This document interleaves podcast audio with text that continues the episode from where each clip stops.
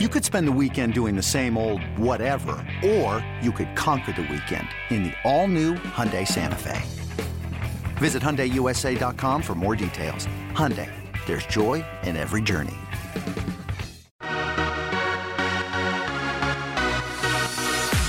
Hey, welcome to another edition of the Pipeline Podcast. I'm Jason Ratliff here with Jim Callis and Jonathan Mayo. And guys, it is our first podcast of the 2020 season we are actually playing baseball now. You guys believe it? Not really. That's kind of crazy. Yeah, I, am I'm hoping we can stretch that number into double digits. Uh, well, we'll see, but uh, at least it's nice to have some games to watch uh, instead of just sitting and hoping and waiting for them. Yeah, obviously, uh, fingers crossed that things go as, as well as possible. Um, with expanded rosters, 30 man rosters instead of 25. That gave us uh, some additional prospects to keep an eye on. We had 80 players that are on a team top 30 prospect list make opening day rosters, um, which is quite a few more than we've seen in past years, which obviously makes sense with the expanded rosters. Um, but even even with the expanded rosters, if you break it down by percentage, the number of prospects to total number of players on rosters, it's higher than it has been over the past five years. But I've been tracking this. Nearly nine percent of all the players on this year's rosters are on top 30 prospects list, which is the highest percentage over the past five years. Um, a dozen top 100 prospects um, on rosters, which included AJ Puk, who was on the injured list.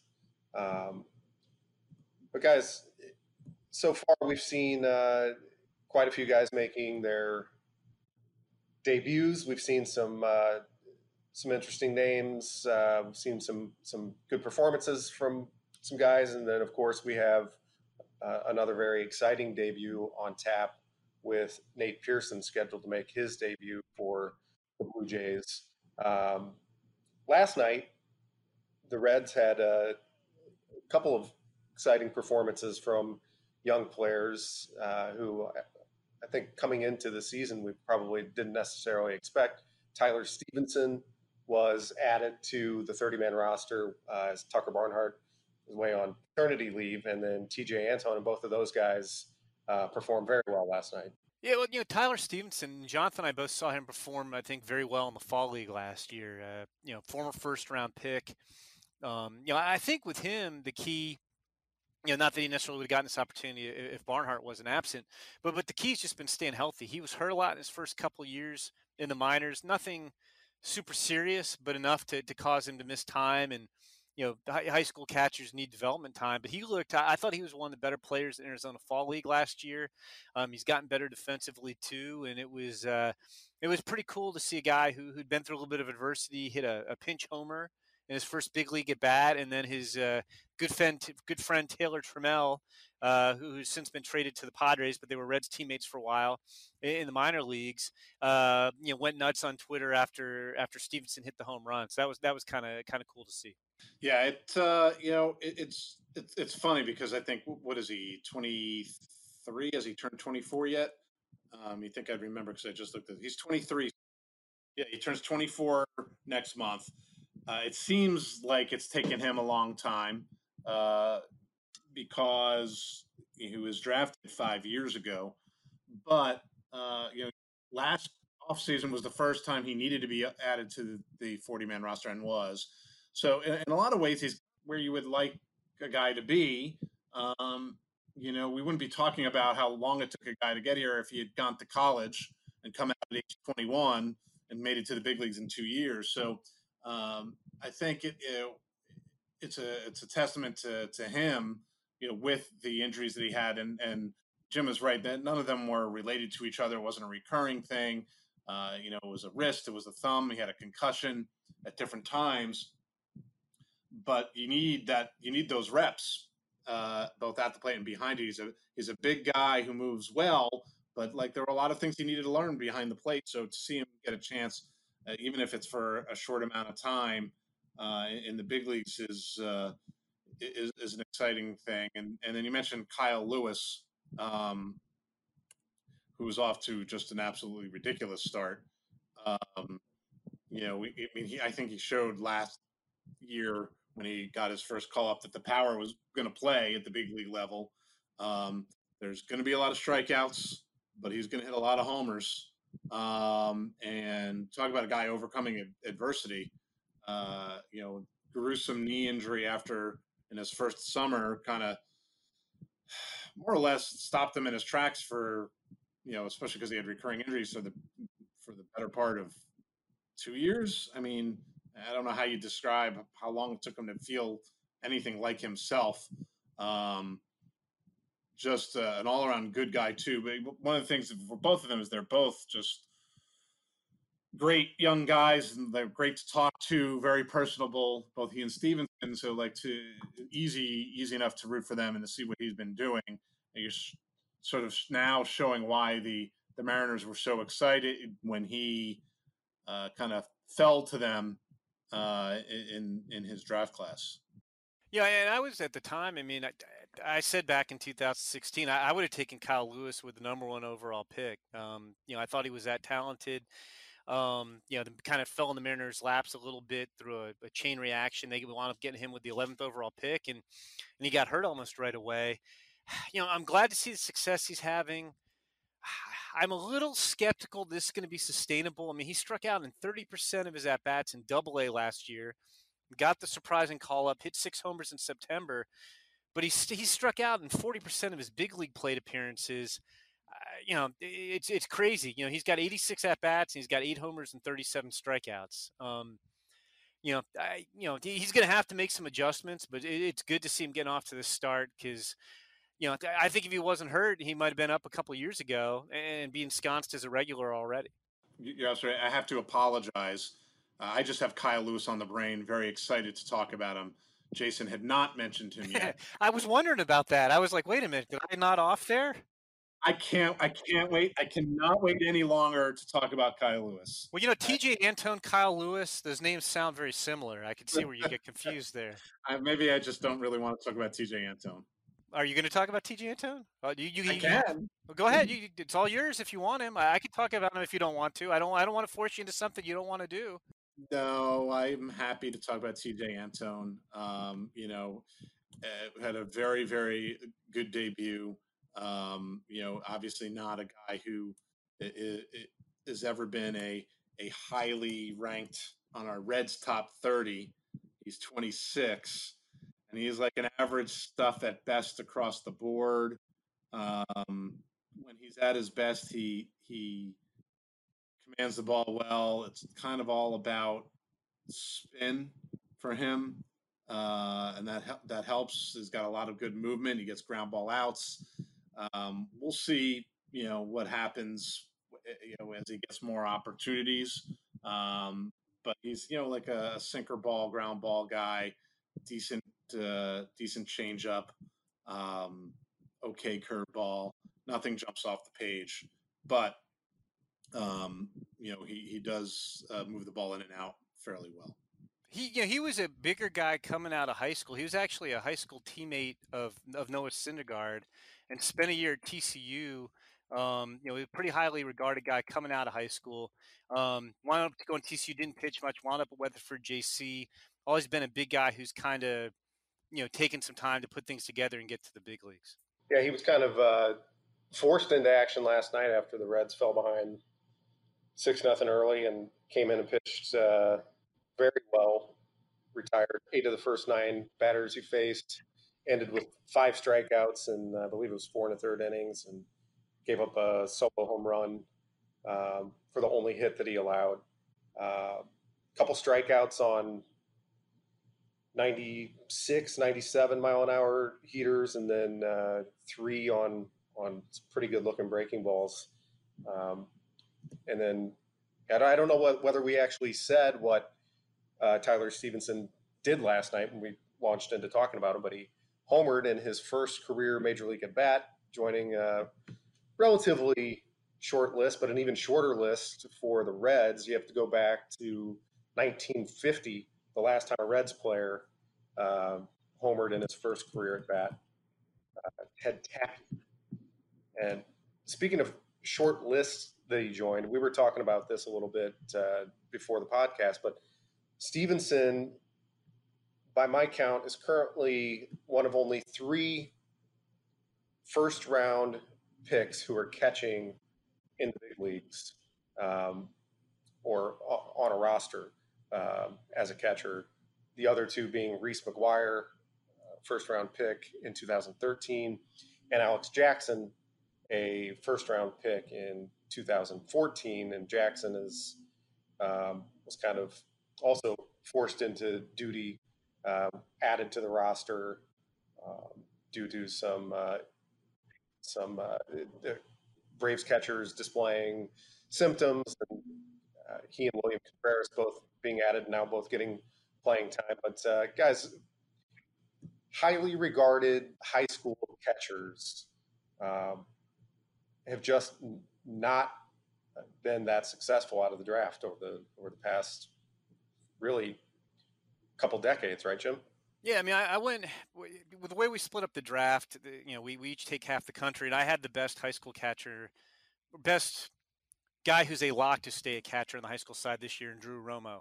And you know, you, and Drew Romo is a defense first guy, questionable bat, and, and you know, one of the draft demographics that scares teams the most is high school catching. So when I was writing him up in the winter, and we were doing our original draft top 100, I was like, you know, I'm going to look. I'm just curious, you know, who's the last high school catcher to have success in big leagues? and now you could find guys like Jayson Werth and uh, Neil Walker, uh, Daric Barton. Eh, there are guys who were taken as high school catchers in the first round who had successful careers who moved off of catcher. But if you're actually looking at high school catchers – who've had eh, I looked at high school catchers who stayed behind the plate and had five WAR for a career, five total WAR for a career.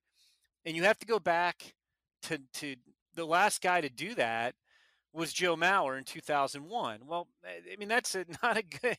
Joe Mauer was the number one overall pick and one of the best high school athletes in recent draft memory. Eh, you know, if you're bang, so so let's let's look at it a different way. Say, hey, if I don't have the number one overall pick, who's the last high school catcher to accrue five WAR and stay behind the plate. You have to go all the way back to 1992 and Jason Kendall, um, which is pretty scary. Now, you know, before him, you have Mike Lieberthal 1990. So there are others, but it's it, it, it's a it's a very very scary demographic you know, looking for guys who were drafted as a catcher. You know, stay, you know, before that, I'm looking right now. The last guy before that was Ron Karkovice in 1982. So we're basically talking three guys besides Joe Mauer, who was the number one overall pick since I began, since I first attended high school. That's what 38 years now. That's not a very good track record. It's very rare to see guys have a successful career behind the plate, taken in the first round as a high school catcher, unless they move. Yeah, it's. I mean, it's kind of amazing to me that this isn't talked about more. Um, I feel like it's come up a little bit, you know, in lead up to to the to the last draft or two. But you know, whenever we talk about risk in the draft, we usually talk about high school pitching, and yeah, there there is risk involved there. There's injuries involved there, um, but there are plenty of high school pitchers who have been drafted in the first round or the early rounds who have gone on to be superstars or good major leaguers. But the amount of high school catchers who have act, you know, who have actually gone on to be really like major contributors in the big leagues, as Jim just pointed out, they're few and far between. Uh, it's you know, it's the kind of thing that I'm surprised does not come up more. Eh, you know, and maybe maybe I'd be more inclined to take a high school catcher who you believe in the bat more so than the other way around, even though a good defensive catcher is hard to come by, but those guys don't don't make as much. So I like you know looking at this year's draft, I probably would take Tyler Soderstrom over Drew Romo because you believe that Tyler Soderstrom is going to hit even if he has to change positions.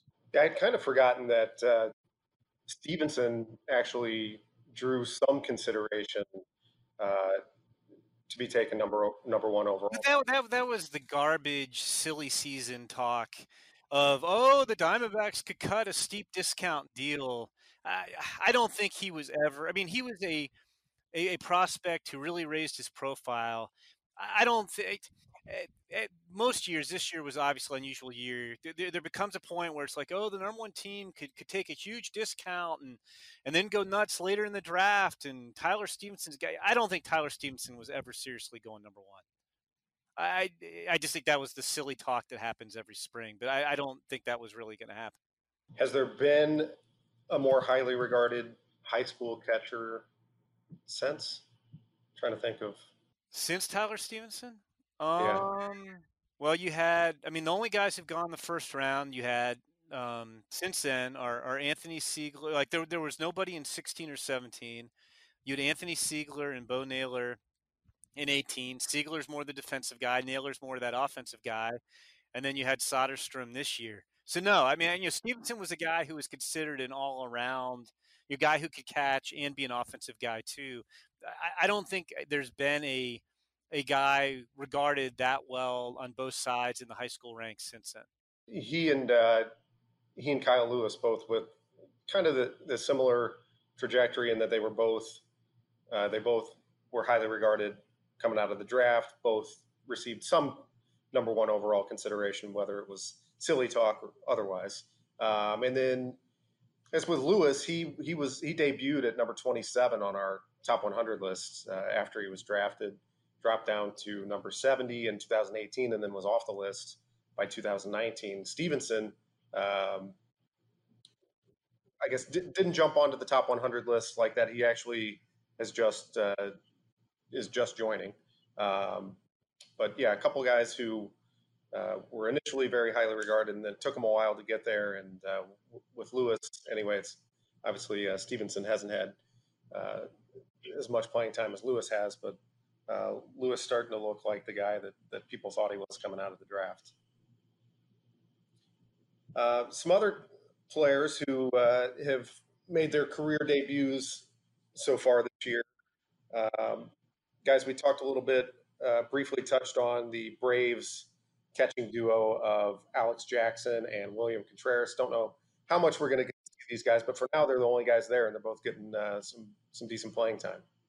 Yeah, and it's been interesting to note that um, Contreras has gotten more time, uh, you know, behind the plate, uh, which is a little surprising in that he's you know just barely played, uh, you know, above a ball.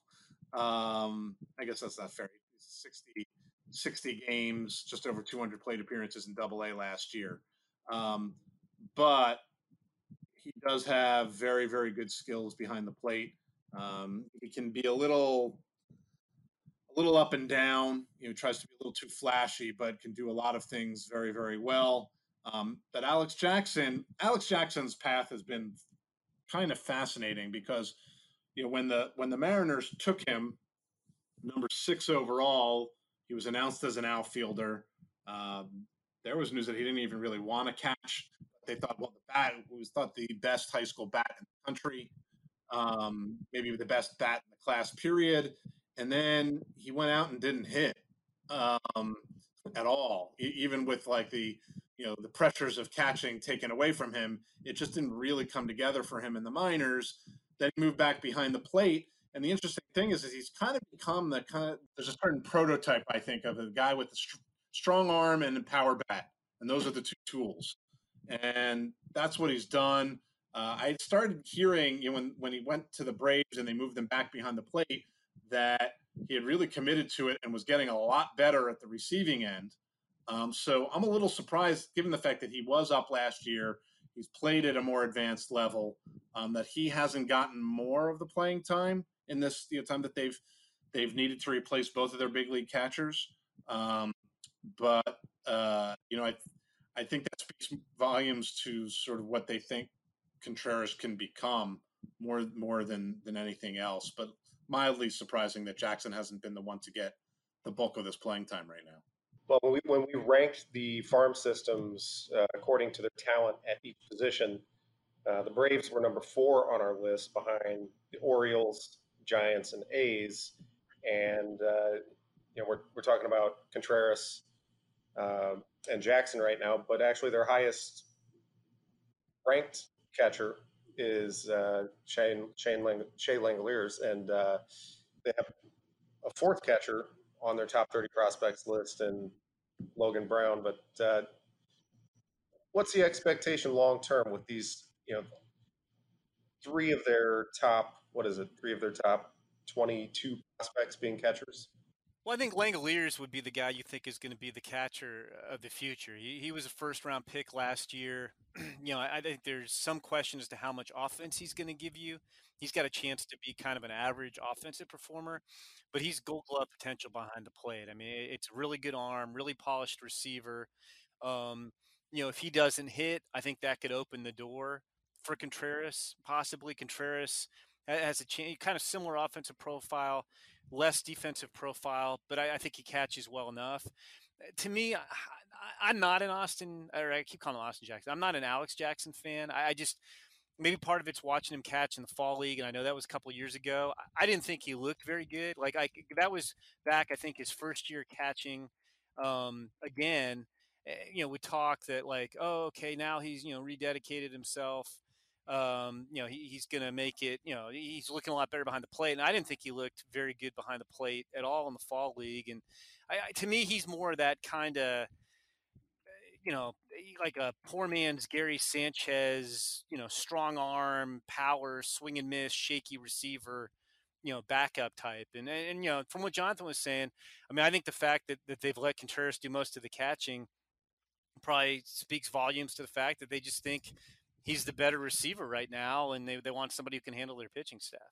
Yeah, I think that's right. That was three years ago that Alex Jackson was in in the fall league. So I, I think you know Alex Jackson is, is if he's going to um, sort of secure a place in the big leagues, I think he's probably a backup.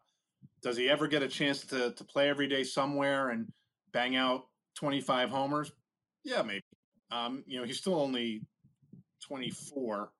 Um, so, uh, but I think he's more of a backup. I think it's going to be interesting to see what happens with Contreras and Langeliers because I think Contreras has a has a lot of upside. Um, and you know, there were some stories recently that said that he has been uh, sort of getting some some tutelage from his brother um, Willson, and that should help him. One of the things I did hear about William Contreras is that even when he was in the lower levels, he kind of felt that he had it figured out already. Um, and like a lot of young players, you know, would try to do a lot of flashy things, you know, throwing behind a runner at first from his knees, and, he would make a lot of careless errors. And the fact that he's playing now, you know, if he if he starts giving more attention to the nuances behind the plate, he has a chance to be a, a really solid all around catcher. Um, so it'll be interesting to see. Now, you know, they're a little ways away from having to worry about him versus Langeliers, especially since uh, you know Langeliers just got zero official at bats this year uh, because of everything. Um, so that'll be an interesting thing to see how that plays out uh, a couple of years down the road. But it's a good problem to have. A couple other top 100 prospects who have made their major league debuts early on in this season. Uh, Evan White, the Mariners first baseman who signed that deal uh, heading into this year, which kind of cemented him as uh, their first baseman of the future and, and, and maybe a more rapid fashion than, than we expected. Um, he's been playing every day. And then, of course, uh, the prohibitive favorite for AL Rookie of the Year and White Sox outfielder Luis Robert, who, you know, we said in spring training uh, and then summer camp that he was living up to the hype was looking very good, and that has rolled right over into the season. Yeah, you know, hit his first home run the other day. I think he's what four for eleven with the double. Um, you know, he's got you know electric tools. You know, I'll be interested. It's only going to obviously be a sixty game season at most this year. You know, the, the, the one question on him was kind of command of the strike zone. Um, he, you know, he's so far. I mean, again, it's only what three games. I mean, he's made you know enough contact. Um, you know, pe- people haven't you know expanded the zone on him and gotten him to chase yet. But I think that's really the only question. I mean, the, the, the tools are there. there. There are not too many guys in the big leagues with the tools that Luis Robert has. Eh, you know, I, would be, I you know, we I guess we can check the Statcast results once we have some more, you know, you know, more of the season behind us. I, I can't imagine there are too many guys in the big leagues who combine his bat speed and, and his foot speed. I mean, he's he's pretty impressive to watch. Yeah, he's a lot of fun, and and you know the the data uh, is is a lot of fun, but it gets to the point where it's like every time I look up, it's you know they're measuring everything he does. You know, like you, he, he singles and we get the exit velocity. Yeah, he hit that really hard. You know, he grounds out and narrowly gets thrown out, and we we get his his speed to, to first base. It's all fun, but after a certain point in time, I'm like, you know, like where does he measure up in terms of how quickly he can tie his shoes compared to Mike Trout? It's like, can, can we just let him go and play baseball and, and wait a little while before it's like every single time he he does anything, it has to be measured in some capacity. I, I think it gets a little little too much for my taste. I think uh, people were pretty excited when uh, you know the first ball he hit in his major league career uh, was measured at what was it, 115.8 miles an hour or something like that, which was harder than any ball except one that was hit by any White Sox player uh, in the entirety of last season. And there were several teams that, that didn't have uh, a ball hit that hard all year. In his first major league swing, he did that. And then I think he had two of the top five exit velocities over the course of the first few games of the season um, of all the players in Major League Baseball. So yeah, he is he is going to be uh, for sure a Statcast darling. Poor Eloy Jimenez had a 113 and a half mile an hour exit velocity, but no, no, no one's talking about that. Yeah, I mean those guys, uh, those guys are going to be fun to watch. Absolutely. Um, let's talk about uh, another player who is not yet debuted, but is scheduled to debut tomorrow. And you know, with Robert, we have one of the highest ranked prospects in all of baseball um, on the offensive side, and now one of the highest ranked pitchers, uh, the second highest ranked pitcher, pitching prospect in baseball behind only Casey Mize in Nate Pearson. And uh, Jim, I think people in general are aware of what to expect from Pearson, and that is a lot of heat. But uh, give us a little uh, more detailed breakdown of what we should expect out of out of Nate. Well, first, I have to rebuke you for forgetting about my favorite pitching prospect, Mackenzie Gore, who's ranked ahead of both. Oh, right-handed, right-handed. Pearson. But uh, so that was terrible. But uh, but otherwise, I will answer your question. Um, no, I mean he's he. he we, we, talked about. It. I mean, I, I do think the whole service time thing. I, I understand why teams do it. It makes a lot of sense to manipulate service time. But we talked about this on last week's podcast. This year, if you keep a player down for six days who has no previous service time with the way everything's getting prorated, that'll be just enough to make sure he does not get a full year of service time and delays free agency for a year. And geez, what a shock. Nate Pearson's going to spend exactly six days in the minor or alternate camp before he gets called up. I mean, th- th- this isn't that surprising that they'd call him up. You know, he, like, I, mean, I think I, I mentioned this last week. The last camp I was in for spring training before things got shut down was Dunedin.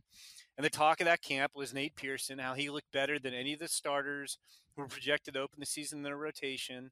Um, you know, and his stuff's spectacular. I think, Jonathan, I don't know if you were at the Fall Stars game where we saw him hit 104 miles an hour. I, I, I was there. I can't remember if we both were. Uh, Pete Alonso also homered off 103 mile an hour fastball off Pearson the same game. But I mean, he you know, compared to Gore and Mize, I, I, think he's got the best pure stuff of anybody in the minor leagues. I mean, it, this is a guy who who will sit in the upper 90s as a starter for multiple innings at a time, repeatedly hit triple digits. He's got a, an upper 80s slider that is that can be just as devastating as the fastball, and you, and you can't sit on the fastball. He's improved his curveball; it's his second breaking ball, but it's it's a power curveball. He's got feel for a changeup actually for a guy with this kind of stuff throws a ton of strikes and i mean he, he's moved very very quickly if you take into account 2017 beginning of the year nobody's talking about this guy goes to junior college hits 102 in a bullpen session so he winds up going the first round to the Blue Jays, you know, makes his pro debut that summer, throws a few innings, and he comes out in 2018, first start of the year, gets hit by a comebacker, and he's done for the year. Um, so I mean, you know, this is a guy who's only pitched 123 innings in the minors in his career, um, and and yet he has pretty good feel for for stuff that should be pretty hard to, to harness. So. I am I am really looking forward to seeing what he could do Wednesday and going forward. Um, but you know, if we if we'd had a pool, I, I would have picked Wednesday for the day they'd promote him because that was the magic. Hey, he's been down for six days. There was no question in spring training this guy was ready for the big leagues. Yeah, I um, a couple of things off of that. I, think the thing that has been so impressive with him and surprising is that the, the last part that Jim mentioned is his feel for his stuff. The the combination of that kind of stuff and and feel and, and overall command, it, you know, we haven't seen a whole lot of, and and weren't sure we were going to see from him. You know, he was as Jim said, he was kind of you know a bit of a pop up guy. People didn't know a ton about, um, who threw really really hard. You know, if, if you were to poll scouts in that draft, I don't know how many would have said that. He, you know, he probably you know at least has a chance to end up in the bullpen. Probably a good amount. You know, you know with that fastball hard breaking ball combination, and you know n- not convinced that he's necessarily going to command it. He's a big guy but it all works, and that's what it's enabled him to move quickly. And then the service time thing, I think, you know, we I feel like we talk about this every year, and I think Jim and I are kind of in the same place in that is we understand why teams do it. It's sort of a shame, but in this year, with how strange it is, it, it's like a total no brainer, right? He's not even even really missing a turn. You know, is you keep especially for a starting pitcher, keep him down for for six days and then he steps right into the rotation. There was zero point at all for Nate Pearson to be on an opening day roster for the Toronto Blue Jays. Like zero, more so than ever before. And and I am one who, in general, like understands why teams, especially teams that struggle revenue wise, would would would do such a thing. It makes financial sense. But in this season in particular, it makes a lot of sense for, for teams to wait that week to before calling a guy like Nate Pearson up. Yeah, I'm not disagreeing with the strategy at all. I, I just think it's it's unfortunate. It's I mean it's something the union probably needs to address in the next CBA. But there was there was there was no way they were going to keep Nate Pearson on that opening roster, like you said, Jonathan. And the fact that they would call him up after exactly six days is not a surprise at all. All right, I want to want to talk to you guys about that uh, that scenario uh, relative to a couple other players who were kind of surprises. Uh, in making their opening day rosters. But before we go on to that next topic, here's a word from our sponsor. Talking about erectile dysfunction isn't easy. Usually we just brush it off or blame ourselves, saying things like, I lost my mojo. Or we avoid it altogether with excuses like, I had a long day at work, or sorry, honey, I'm just not feeling it. But with Roman, it is easy to talk about. With a real healthcare professional who can prescribe real medication, it's simple, safe, and totally discreet. With Roman, you can get a free online evaluation and ongoing care for ED, all from the comfort and privacy of your home. The healthcare professional will work with you to find the best treatment plan. If medication is appropriate, Roman will ship it to you with free two day shipping. The whole process is straightforward, simple, and discreet. Getting started is simple. Just go to getroman.com slash MLB and complete an online visit. Erectile dysfunction used to be tough to tackle, but now there's Roman. Complete an online visit today to connect with a healthcare professional and take care of it. Go to getroman.com slash MLB today. If approved, you'll get $15 off your first order of ED treatment. Roman is the official partner of Major League Baseball. That's getroman.com slash MLB. Getroman.com slash MLB. All right, so guys, we talked about Nate Pearson and how it made perfect sense whether you like the way this works or not. It there was no other way to do it for the Blue Jays and keeping him off the opening day roster and bringing him up after um, six days. A couple guys who made their opening day rosters that I think were surprises to many people. Uh, Andres Gimenez of the Mets and Brady Singer of the Royals with Singer was less less of a surprise, and, even throughout spring training, um, you know, he was considered to be in the mix for a rotation spot there. But how is how is that any different than Pearson's situation? And you know, he came up, he was on the opening day roster, started, I believe it was the second game of the season for the Royals. Um, but how how is this different than than Pearson's situation? Well, well, the, the thing is, you just need six days in in I can't want to say minors alternate camp this year. It doesn't matter when the six days are. You know, technically, Singer wasn't on the opening day roster. They actually promoted him Saturday or the second day of the season for Saturday start. So he he was he, he did not get service time the first day, so he's already got one day at alternate camp. And the reason he made the the opening day rotation, in part, I mean, he looked good on Saturday, but in part, the reason he made the opening day rotation was that Brad Keller and Jake Junis were dealing with COVID symptoms and weren't, you know, because they missed some time, weren't ready to go. When those guys are ready to go, you simply send Brady Singer to alternate camp for five days. Boom, he's out of your service time. That that's easy enough to do. And with Gimenez, I mean, they've been using him as, as a caddy, a defensive replacement for Robinson Cano the first three days. I really think the only reason Andres Gimenez made the opening day roster was you had a 30 man roster. When they cut the roster down to 28 or 26, I think he's going to spend at least six days in alternate camp. And so then, you know, you're not going to lose a, a, full year. You're, you're not going to have a full year service time credited toward free agency. So you delay the free agency for years. So I, I don't think it'll come back to bite either the, the Royals or the uh, or the Mets in those cases. Yeah, I, I, think that's right. And you know, with with Gimenez, if this regular spring training going into the season, I don't I don't think he's on on an opening day roster um, for for a couple of reasons. One, you know, is the service time, but two, you know, you wouldn't want someone of his age and experience to lose out on development time by not playing every day.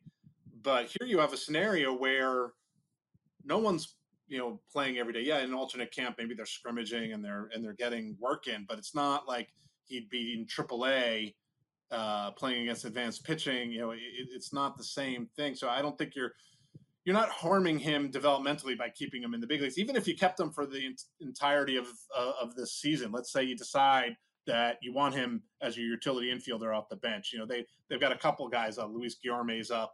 Um, you know, they could make other decisions in terms of who stays. Um, I, you know, even if they decided like, well, we're just going to let it roll and, and, not worry about the service time thing, um, or they send them down and bring them back up so they save the service time thing. I, I think that it's easier to make a decision with a player like that because you're not weighing the the harm developmentally by having him sit and not play as you wouldn't if there were a normal minor league season going on. Yeah, I was going to say, you know, we didn't touch on Singer's debut. Um, I, I was just gonna say, you know, he kind of was as advertised in that game. You know, five strong innings, seven strikeouts against the Indians, got no decision. Uh, fastball and slider were good, like we knew they were. The interesting thing to me, you know, everybody talks about, you know, Brady Singer. The key to his development is going to be the third pitch, the changeup. You know, he, has got the, the slider to keep, you know, righties at bay, and he can back foot it to lefties too, but he needs that changeup. And I think he only threw two changeups in the whole game against the Indians, very slider heavy. So I'll be interested going forward to see. I, I don't think you're going to see too many starters who can throw almost 50% sliders every from start to start. So we're, we're going to have to see more of that changeup, and, and I'll be curious to see how much they use it and how, how good that changeup gets for him. And then bouncing back to Gimenez, uh, what do you what do you think about the fact that you know while he is up so far, he hasn't he hasn't played at shortstop at all. He's played second base a few times, played third base once. Um, this is a guy who's played almost exclusively shortstop. Has played 15 games in the minors at second base. Um, is this something that we can that we should look forward to in the future from Gimenez? Is he a guy that's? I mean, you know, he, he seems to be blocked at shortstop uh, by Rosario. Can we expect him to kind of play all over the infield? Yeah, I mean, I think he's gonna if he's gonna play right now in New York, he's he's to have to move all over the place. I mean, Amed Rosario is establishing himself as a, you know, as a, an everyday shortstop. He's young. Um, there's no reason for him to to move right now. And, and I like Andre Gimenez. You know, I think he's taken a nice step forward with the bat. He's gotten a little stronger. We saw him in the fall league. He won the batting title, but more than just the, the batting average and the small sample size, he was just impacting the ball better. You know, he was driving it. Uh, he wasn't just punching singles here and there. The previous fall, he was completely overmatched. Um, but interestingly enough, it was the previous fall in 2018 where he played a ton of second base. So he's so good defensively that he can play anywhere, even if he's not gotten a lot of reps. You know, I don't. Uh, he's never played third base uh, except one, you know, one game uh, in in the big leagues this year. So, but you know, he's one of these just in, very uh, instinctive and gifted defenders that I think you could play him anywhere; he'll be fine. Um, but because of Rosario, he's going to have to uh, show that he can move around. I think just to break into the big leagues, and then maybe eventually he becomes their second baseman uh, once you know once Cano's contract is over or he, or he retires.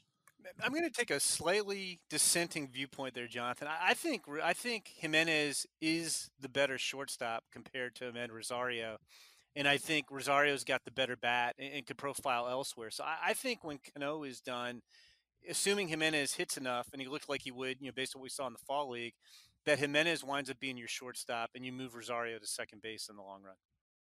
All right, so those Gimenez and Singer were a couple guys who uh, made opening day rosters that were something of a surprise. A couple surprises on the flip side of that, guys who did not make their opening day rosters. Uh, the Brendans, Brendan Rodgers and Brendan McKay, and I think you know those guys are uh, did not make their rosters for uh, different reasons, but uh, I think both came as a surprise, right? I think for me, Rogers more than McKay, uh, just because McKay was set back a little bit and missed some time. Um, I, I thought that the best Rockies team would include Brendan Rodgers on it. Um, they did have some you know, more veteran options uh, to play second base, which is where Brendan, you know, Brendan Rodgers would have had the chance to play. But you know, I, I, I feel that with he were to play second, then Ryan McMahon could play first, and, and Daniel Murphy could DH. Now they could do the same thing and say have Garrett Hampson play second base. Uh, and I haven't looked to see what you know what the Rockies have been doing, uh, you know, over the first few days. I do think you're going to see Brendan Rodgers at some you know at some point. Um, you know, there were very good reports about how he looked in summer camp. He had added uh, some muscle. He was carrying himself better. Uh, his shoulder is all the way back. Um, although he was showing in spring training that he could play second base just fine. So, you know, that one was a little surprising, even though I knew they did have big league, big league options there. You know, with McKay, he he had just missed a little time. I thought, you know, there was enough time for him to be, you know, okay for for their rotation, especially given how he threw last you know last summer you know we were expecting that he was going to be one of those guys that we were going to have to replace on the top 100 almost instantaneously uh, and we'll just have to wait for whenever it is the Rays decide to to bring him back up to the rotation. And what about the uh, what about the situation with Brendan McKay? Well, I mean, I think with McKay, I mean, he missed some time in camp, which I don't know if it's officially known or unofficially known. I mean, believed to maybe be related to COVID. And then I think with that, it could probably just be more of a precaution, like Jonathan kind of alluded to, where you know maybe he wasn't built up all the way. Um, you know, they you know you just you want him to be 100% ready to go. I mean, they they have five starters they like. Um, so we'll play it out. I would assume that we'd see both of those guys before too long. Guys, as we're uh, as we're sitting here talking, a very uh, interesting bit of news coming across, and that uh, I, I, just sent it to uh, just slacked it to both of you guys. But a, a, new part owner of the Kansas City Royals. You guys see this? Yeah, Patrick Mahomes now part owner of the Royals. Talk about immediately taking your contract extension and putting it to use. Jim, maybe uh, maybe now your uh, your Mahomes uh, Bobby Witt Jr. comp will uh, will have a chance. well, well, now, now they've upped the ante. Now Bobby Witt Jr. is going to have to buy a piece of the Chiefs um, after he is what I guess uh, Bobby Witt needs to be league MVP, win the World Series, then buy a piece of the Chiefs to make good on that comp. So almost guaranteed to happen. Exactly.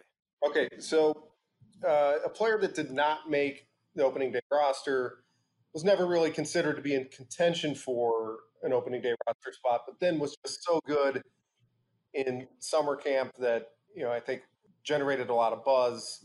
Maybe didn't warrant consideration for an opening day roster, but now apparently is still continuing to impress. An alternate camp is Jarred Kelenic, who homered twice in an inter, inter squad game yesterday. And I mean, guys, it, it seems like he's just about ready, if not ready. And I know Mariners fans are just itching to see him in the same outfield with Kyle Lewis. When do you think we can expect to see him? You know, the, the Mariners aren't going to contend this year. Um, but if I'm the Mariners, I, I, call you know, again, I'll play the service time game because it makes sense to do so. I, I would wait until it's a little more tough to pinpoint arbitration. You know, when guys can qualify for Super Two, but I would, I would figure that out, and I would call Kelenic up at some point in the second half of the season. Um, you know, we, we, I think we talked about this in a, in a recent podcast too. When you know he was only in the fall league for three games because he has wisdom teeth out and he had a minor injury. And I talked to him after he made his fall league debut, and I was really taken. I asked him what he thought he needed to do to play in the big leagues, and he said skill wise he thought he was ready now and, and it wasn't arrogant he just says like no i'm ready now I, like, i'm gonna have to learn how to deal with failure at that level but like i think i'm ready to play right now and i mean for whatever you could take out of alternative camp and video highlights and and the way he looked in spring training and i mean shoot the guy in his, his first full season in the minors played his way to double a and had a 2020 season I, I wouldn't put it past him either i think he's just one of the these hitting savants um, and so I again I'd, I'd, look at the calendar and try to figure out okay how long do we have to keep him down to delay his arbitration eligibility and then call him up after that? Um, i mean you're, you're talking about a, a, bad team that's got you know Dee Gordon on one outfield corner Mallex Smith in the other outfield corner.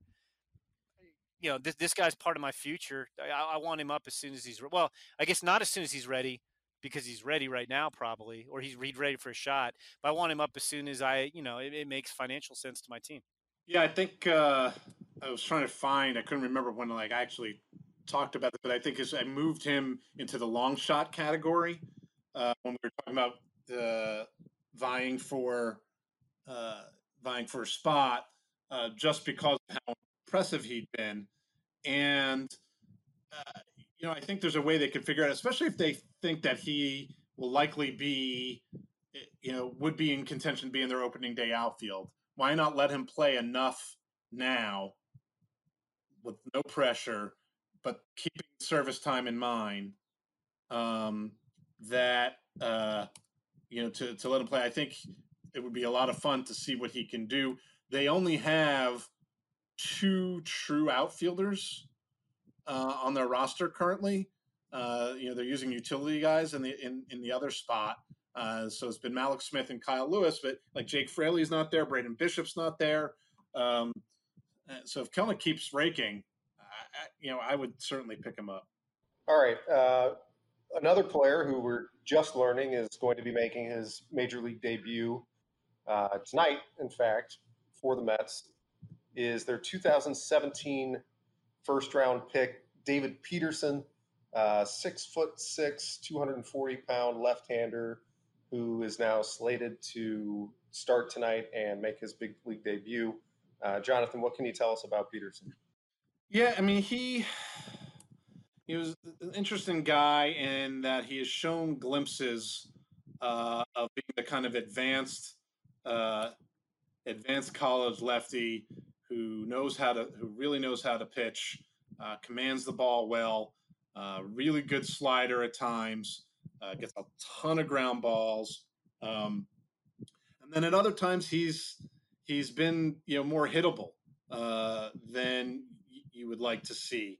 Um, you know, and that's where people have some question marks just because outside of the slider, his stuff is is average. Um, you know, the the fastball is kind of low 90s, uh, but he sinks it and can command it really well. So when he's at his best, he keeps the ball down in the zone, and you'll see uh, hitters kind of pounded into the zone. When he is not at his best, he's elevating too much. He's getting too much of the strike zone, um, and he's not commanding the slider as well, so he gets hit. Um, and a guy who's a command guy, if he's getting too much of the strike zone, he can run into trouble. Uh, so I think it'll be a it'll be an interesting test to see what he what he can do with that. And you know, uh, uh, a lot of questions I have about guys who feature sink when a vast amount of hitters are now all about launch angle. I wonder how that plays long term. Uh, we don't, I don't think we have enough data to really dig dig into that, but it is something that has crossed my mind more than once. Where you have a lot of guys who are trying to elevate the ball uh, and more uppercut. Uh, does that work against a guy who needs to live by keeping the ball down in the zone? So he will be what the third first round pick, uh, pitcher wise. Speaking of pitchers from the 2017 draft to uh, make it to the big leagues, along with Kyle Wright and Brendan McKay, I believe that's right. So, and Wright also scheduled to start tonight. So, was he the kind of guy uh, coming out that you expected to be kind of quick to the big leagues? Yeah, I mean, I think that's the hope with any college pitcher is that the guy is going to be pretty quick to the big leagues. Um, you know, and it was interesting because he had a game, and I can't remember the exact, but didn't he strike out John, like a 20 guys in one game as a junior, you know, shortly before he was a first round pick? And he just has not been the same, you know, bat missing type of guy, uh, you know, in the minors. Um, you know, in that, I think it was the same draft. The uh, the Mets actually, I'm sorry, it was it was the next year's draft. The Mets took Kevin Smith in the eighth round out of Georgia, and we actually have Kevin Smith ranked ahead of David Peterson um, on our Mets list. So, um, you know, it's sometimes guys when they go from pitching every seven days to every five days, their stuff kind of uh, levels off a little bit. Um, and I think that that's kind of been the case with him. You know, like Jonathan said, like he just he doesn't have an if he's not precise with his location, he can get hit. And I mean, I, I saw him. You know, he actually had I think good numbers in the fall league, but I actually saw him lose to a to a Mexican winter league team down there, and his stuff looked very generic the day I saw it. Yeah, I mean, I think I saw him really good once in the fall league. Um, like ready to get big league hitters out. His slider was really on the day I saw him. Um, so you know, I think that shows, you know, what he's about and that there's not a, you know, for guys like that who don't have overpowering stuff, like there's not a lot of margin for error. I was looking back to see, you know, we typically do a, a story following the draft on which draftees will be quickest to the big leagues. And uh, back in 2017, I was checking to see whether Peterson was on that list. He was not among the six players that uh, you listed, Jonathan. But JB Bukauskas uh, was at the top of the list. Uh, Astros first round pick, number 15 overall pick. Kyle Wright was number two. Pavin Smith, number three. Adam Haseley, number four. Brendan McKay, number five. And then uh, as a as a high schooler, kind of a, a bonus to the list was Mackenzie Gore. I think there's only half those guys have made the big league so far. Jonathan should give back half of whatever he got paid to write that story. So, we'll, we'll, go back and calculate that after this. Um, so, speaking of the draft, uh, we've been keeping tabs throughout. We did not reach the. Uh, we did not even reach the signing deadline this year uh, before every draft pick did in fact sign, as Jim, you had predicted all along. You were confident that every pick was going to sign, and that is in fact the case. Yeah, I mean, I don't know that that is a, a great a pick a pick with a great degree of difficulty because last year all the players in the first five rounds signed as well, and and, and I do think I mean we talked about this year with the circumstances five round draft bonus pools were smaller because they're they're usually based on a ten round the first ten rounds the, the, because you only had five picks in most cases, teams were going to make sure that they could sign the guys more than ever, and unless somebody failed a physical, and and it was troublesome and a dispute arose, I, I didn't see how somebody was not going to sign. So yeah, we had you know, the last two guys signed on on Friday. Jake Eder, fourth round pick, the Marlins signed for an overslot, seven hundred thousand dollars, and and Carter Baumler of the Orioles, whose deal had been known for a while, one point five million overslot in the fifth round. He he finalized his deal, um, got it done. So. Uh, you know, there, there, wasn't a whole lot of drama last year. I think we were waiting for Marlins guys to sign last year, JJ Bleday and Kameron Misner. Uh, and then they signed a, a, late round pick, Chris Mokma, also.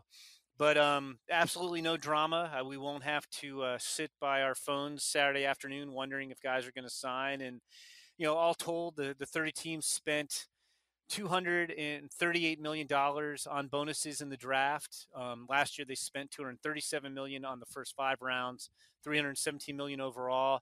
I'll, I'll give you a quick quiz. I don't know if either one of you read my my short little synopsis of, of the the signing recap. How much money uh, of that 238 million this year will teams have to pay up front to players and bonuses? Oh yeah, so it's only like uh, it's uh, isn't it a hundred thousand? It's a hundred thousand max, but some guys didn't even get a hundred thousand. So so what is, what is the total outlay? You have you have to give me you have to go to one decimal place in millions. Total outlay on players that they're getting up front of that 238 million. I'm going to say I have to be up to the decimal point to you, you have to give me X point X million. Yes. It's somewhat north of 15 million. Okay, Jason, do you want to get? You want to guess? It's got to be less than that, right? Well, most guys got 100,000, and there were 16, 160 players. So, so it, the, answer is 15.4 million, and and so the the oh, nicely done. Ha, half of the remainder will be paid next July, and the other half in July 2022. And, um, you know, 18, I, uh, Go ahead. I was I was not cheating at all by looking at your story just now. Nope. No, I was not. Well, I mean, you, if 160 times 100,000, you figure some guys are under under 100. So you, I, you, you've I don't do math anymore. I don't do, do, math. I, am crediting you with doing math, but uh, you know, there were eight teams that spent over 10 million on the draft, led by the Tigers at, at a little under 14 million. They were at 13.98 million. Orioles were at 13.7 million. Obviously, for the Tigers, the bulk of that went to number one overall pick Spencer Torkelson, who set a bonus record at, at eight million four hundred sixteen thousand three hundred dollars was his record total. Um, but yeah, it was uh, it's all wrapped up and and on to twenty twenty one. So Jim, one one guy who uh, a guy who got one approximately one two hundred and thirty eighth of uh, of the total money spent this year. Dodgers. That's terrible math. That's terrible math. That, that, that's what it is. Uh, no, it's not because it's uh, if there were 238 million, that would mean he got a million dollars, and he didn't get a million dollars. So yeah, he got approximately. You got what 1.16? I said approximately. Okay. Landon Knack, who you had a chance to talk to. Uh, we're not going to play the interview as part of the podcast because it would approximately double the length of the pro- podcast, but we will have it. Uh, it is up on the Dodgers site. We'll have it on MLB Pipeline. Uh, but I know Landon Knack is a pretty interesting story. Yeah, I, thought I, I, told him when I interviewed him. Uh, I, I thought he was the most fascinating guy in the draft to me. So Dos Equis needs to cut a deal with Landon Knack, uh, most interesting guy in the draft. You know, just I mean, his whole story just just enthralled me. I mean, this is a guy who coming out of high school back in I guess it was 2015 tears the labrum in his pitching shoulder. He's right-hander as a senior, so I mean, obviously doesn't get drafted redshirts in junior college as he comes back from that. And then at Walters State as a redshirt freshman 2017, he dislocates his left shoulder diving for a ball. So he basically has three years where he doesn't play. He comes back um, uh, 2018 at Walters State. They go to the finals of JUCO World Series. He goes 13 0 on the mound, hits 11 homers as a two way guy. But he's an upper 80s guy, so he's not drafted. Fine. Goes to East Tennessee State. And last year, he's one of the best pitchers in the Southern Conference velocity picks up a little bit, creeps into the low 90s, you know, the last few starts before the draft. he told me he spent pretty much the whole draft monitoring draft tracker, give our, give the MLB.com draft tracker a plug on his phone, waiting to see where he was going to get picked. and he didn't get picked um, at all. And, and, he was just he, he, was he was surprised. You know, he wasn't expecting it was, it was going to go super high, but he thought he'd get the opportunity to play pro ball. And so, you know, instead of getting mad or kind of woe is me, uh, you know, he's like, okay, I, have got to get better. Um, you know, I, have got to get better. I need more velocity. Um, I'm going to get in better shape. I think Candy was his vice. He cut cut Candy out totally, got stronger, lost body fat, started throwing harder, and he was just determined. Okay, I'm gonna I'm gonna get drafted. So in the fall, he was kind of 90, 94, always throwing strikes. You know, scouts saw him in fall ball. We're like, okay, you know, this guy could be a nice discount for the 2020 draft. You know, you're looking for a senior sign you can take to fit in your bonus, you know, make other guys fit in your bonus pool. And um, and then in January, their first preseason workout, he hits 96. Second workout, he hits 97. Third workout, he hits 98. And, you know, only got four starts this spring, but he was, you know, 95, 96 throughout, you know, his starts, touching 98, commanding his fastball, you know, showing a plus slider times, more power to the slider. Curveball, but kind of a get me over, different look pitch. Now there's some power to the curve. You know, change up. He winds up leading um, NCAA with strikeouts and, and strikeout to walk ratio. He had a 52 to 1 strikeout to walk ratio. Um, just an incredible, incredible uh, sprint, or 51 to 1. I'm sorry, 51 to 1 strikeout to walk ratio. And I, I talked to the area scout who signed him, and, and he said that the, the Dodgers analytics department actually mentioned his name. Marty Lamb's a scout. He signed, I think, six first rounders for the Dodgers in his time, including this year Bobby Miller out of Louisville. And he said the analytics department mentioned to mentioned Knack to him back in 2018 when when Knack had begun the season by striking out 42 straight batters without walking a guy. I mean, the, the strike to walk numbers jumped out. But, you know, Lamb did a little digging and he was throwing kind of mid 80s at times. So he didn't go see him that year. Didn't see him pitch at all last year at East Tennessee State's kind of in the far east part of the state. And, you know, there was, you know, just wasn't a priority guy. They didn't match up with anybody he was going to go see. And Marty Lamb said he and go see him in the fall on scout day and it was 91 94 and he was kind of interesting but he went out he actually only got to see him pitch once in a game and it was his last start before the shutdown he you know he said he was very fortunate he went to go see him if he'd waited another week he wouldn't have, he would have missed him he struck out 16 and six shutout innings and he couldn't believe how good he was he saw him 95 98 um, you know you know plus slider, you know, just crazy good stuff. And you know, Marty said, you know, it doesn't matter how old this kid is. You know, he, he's he turned 23 about a month after the draft. That you know, this guy can, you know, you, you could see guys who can throw hard who don't throw strikes, and this guy does both. Um, Marty was really excited about getting him in the second round. Um, he's probably we don't have great records on fifth year senior prospects, but he's at least gotten the most notoriety since anybody in that demographic since David Freese back in 2006. And usually you're talking about guys who signed for four digit bonuses, and, and Landon Knack got 712 500, which has got to be a record for fifth year senior. And, you know, I mean, the story keeps getting better. They didn't just sign him, he's in their alternative camp. And I mean, I've talked to Dodgers. I mean, I'm not saying he's going to make the big leagues this year. I mean, that would be kind of crazy. He's there mainly to get development time. But with his stuff and strikes throwing ability, the Dodgers told me you know, it's not out of the question that we could use him in the big leagues. And, and like when I discussed it with Landon, I mean, he's having it. I mean, Eh, you know, he said he it's it's hard to believe how much his life has changed in the last few months. You know, a year ago, he's he's you know just you know can't believe he's not getting picked. You know, he's it's you know a real blow.